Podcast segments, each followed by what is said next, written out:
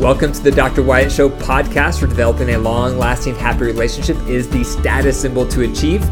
And following my six marriage steps is a path to help get you there. I'm your host, Dr. Wyatt Fisher, a licensed psychologist specializing in marriage counseling. Remember, you can contact me on the Dr. Wyatt Show Monday through Thursday from 4 p.m. to 6 p.m. Mountain Standard Time with your marriage questions. You can reach me at 720 307 7347. If you don't reach me, leave a voicemail and I'll respond back to your question on the next Dr. Wyatt Show podcast. Today I'm going to do something I've never done on the podcast, which is pull back the curtain a little bit so you can see more into my life. The habits that I do, what fills up my days. A lot of people are interested to learn more about the people they follow on social media or podcasts or YouTube. So I thought I would spend the episodes this week pulling back the curtain so you can see a little more into my life and what my life looks like. So, this is part one of a three part series. So, let's start with Monday. So Monday mornings, I get up and I go to the gym around 5:45 in the morning. I like to prioritize exercise. If I don't do it first thing in the morning, it usually doesn't happen. I am a health nut. So I'm very focused on exercise, very conscientious with what I eat. And so that's been a value for me for a long time. Actually, when I was growing up, it wasn't a value. And I loved fast food. McDonald's was my favorite fast food. I remember the first time I went with my wife to Germany and I couldn't have any American food and I was craving McDonald's so bad. And thankfully, we went to a larger city and found a McDonald's and I went there, went there and pigged out. So that's how I used to eat. And my wife used to be more health conscious than me. But I often didn't listen to her advice. And then I remember in undergrad taking nutrition, the course. And I learned all sorts of things that my wife had been preaching to me, my girlfriend at the time, about how I should be eating better. And that completely transformed how I ate and it actually made me even more health conscious than my wife. And so I'm actually more focused on health than she is, even though she used to be healthier than me. So, health is a big value for me. It's a big focus. I really believe that the more you take care of your body, the better you're going to feel, the better you're going to behave, the better you're going to think. And so, taking care of our health is so important. So that's how I start my day. So around 5:45 in the morning, Monday morning, I get up, go to the gym, half of I'm there for roughly an hour. The first half I do cardio, second half I do weights. While I'm there, I like to listen to podcast episodes of people I follow so that I can also be fed. So that's how I start the day.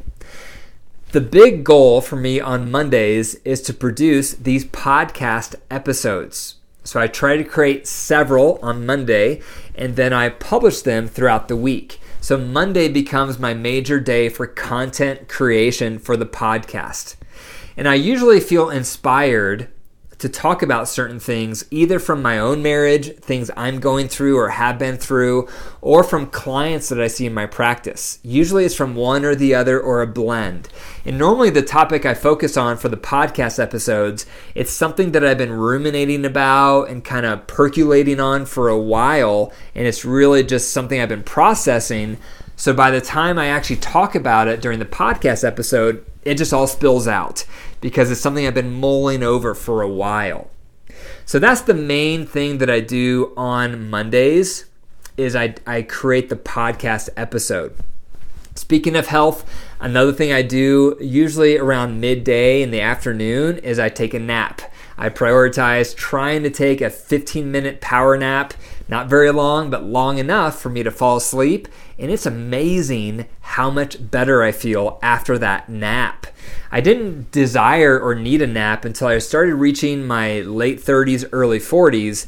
And then I started noticing I feel like dirt at the end of the day if I haven't had a nap. And so I started prioritizing it several years ago, and now I can't go without it. So I really try to prioritize a 15 minute nap every day around 2 or 3 o'clock. It just feels like I wake up a new person and I've recharged my batteries. Another thing that happens for me on Mondays is my wife and I have a mini date at night. So the mini date is a home date. Because we have kids and so we can't leave the house Monday night. And so we just make the most of a mini date. Uh, normally the mini date we start around 7:30 and our youngest daughter is usually getting ready for bed already and then our older daughter is usually doing homework or is on her phone or watching a movie. And so it's not a very long mini date. It's usually from around 7:30 to 9:30 and we take turns who's in charge of that mini date. And we try to prioritize, just like I preach, we try to prioritize recreation. So we'll try to do something fun during the mini date. Maybe we'll play a game, maybe we'll go for a quick bike ride, or maybe we go in the yard and play frisbee or play basketball. So we try to do something fun. And then we prioritize our head heart time, which I'll talk more about later. That's for emotional intimacy. And then we try to have some type of sensual activity.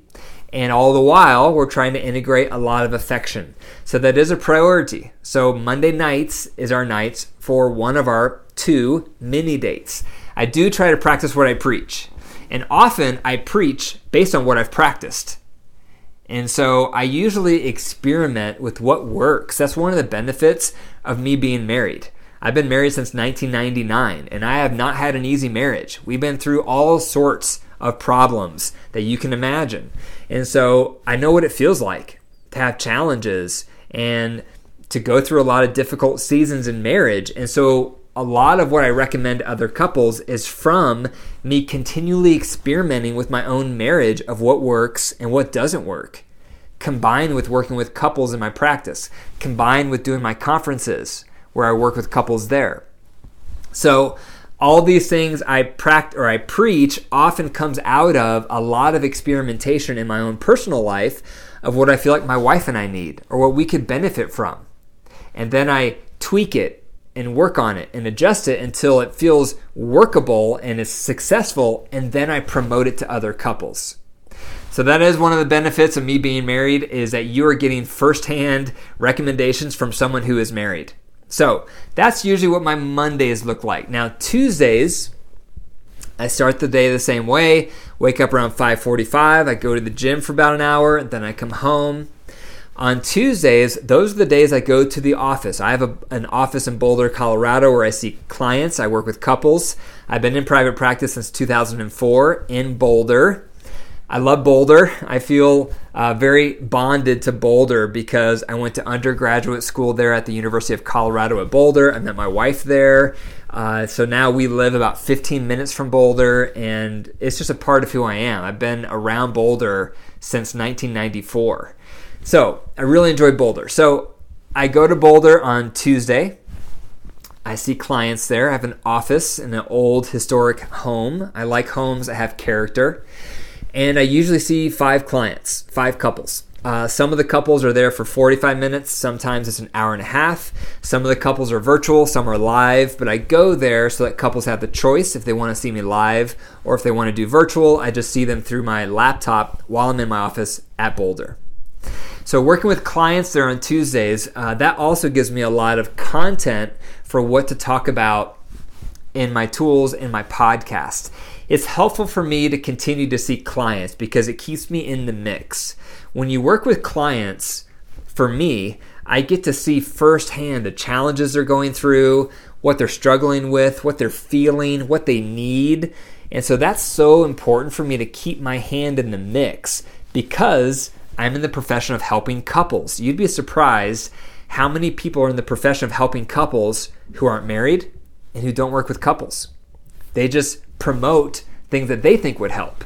And so it's really helpful when I see those clients, not only to help them, but then the experience and the exposure I have working with them helps me help others, such as through the podcast. So that's me. That's my Monday and Tuesday routine on average. Tuesday night, two other things that happen.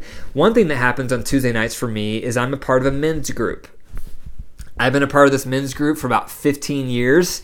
Uh, there's only three of us. It's ebbed and flowed throughout the year. Sometimes it's it's gotten as big as 10 people, and it's gone to five people, seven people. Right now we're at three people. But me and these two other men, we've been meeting for about 15 years, and we just get together. Usually it's at my house. Usually we take turns. Who's going to bring the drinks, and we just hang out. For about an hour to two hours, and we just share about our life, what we're going through, what's the highs, the lows, and then we support each other. We're there for each other to encourage each other. And that's a community that I really value because I really think it's important to have some community in your life over and beyond your partner. Ideally, same sex, gender, so that you can really relate, you can really resonate with what each other's going through, and then you have each other to really open up to and be transparent. So you have that good, solid friendship and community in your life. After that, I do the head heart check with my wife. So this is something I, I talk about a lot. The head heart check is a great, simple way to stay connected. The head is everything you did throughout the day, the heart is everything you felt and why. So mad, sad, glad, or fear, and why. During the head heart check, you are not allowed to talk about anything negative you feel toward your partner because then they're going to avoid the head heart check. And you can't fix your partner. So if they're sharing struggles they're going through, all you can do is empathize to keep it emotionally safe. And empathy sounds like this That sounds hard. No wonder you feel like that. I can see how you'd feel X because of Y. It makes sense you feel this way. Validation and empathy is all that's allowed. You need that daily head heart check to stay emotionally connected. So that's something that's a part of my routine on Tuesday nights. So there you have it. There's a day in the life or a week in the life of me, Dr. Wyatt. So again, that's my Monday and my Tuesday. Tune in for the next two episodes to hear what I do the rest of the week. The call to action this week is to leave a review of the marriage of my podcast, The Dr. Wyatt Show, wherever you listen to podcasts, submit a review, and then take a screenshot and then email me the review, info at drwyattfisher.com. And this week I'm going to be giving away a free copy, a free audio book of my book, The Total Marriage Refresh. It goes through the top six steps needed for marital satisfaction. So, again, leave a review of the podcast, take a screenshot, email it to me, info at drwyattfisher.com. I'll email you back with a free downloadable version of the audiobook of the Total Marriage Refresh. Thank you for listening to the Dr. Wyatt Show podcast. For more resources, go to my website, drwyattfisher.com. And if you want to pay it forward, if you have benefited from this podcast, be sure to tell one other person about the Dr. Wyatt Show today. I'd really appreciate it. And remember, your marriage is alive. So if you care for it, nurture it, it will grow. But if you neglect it and deprive it, it will wilt and die. The choice is up to you. Take care.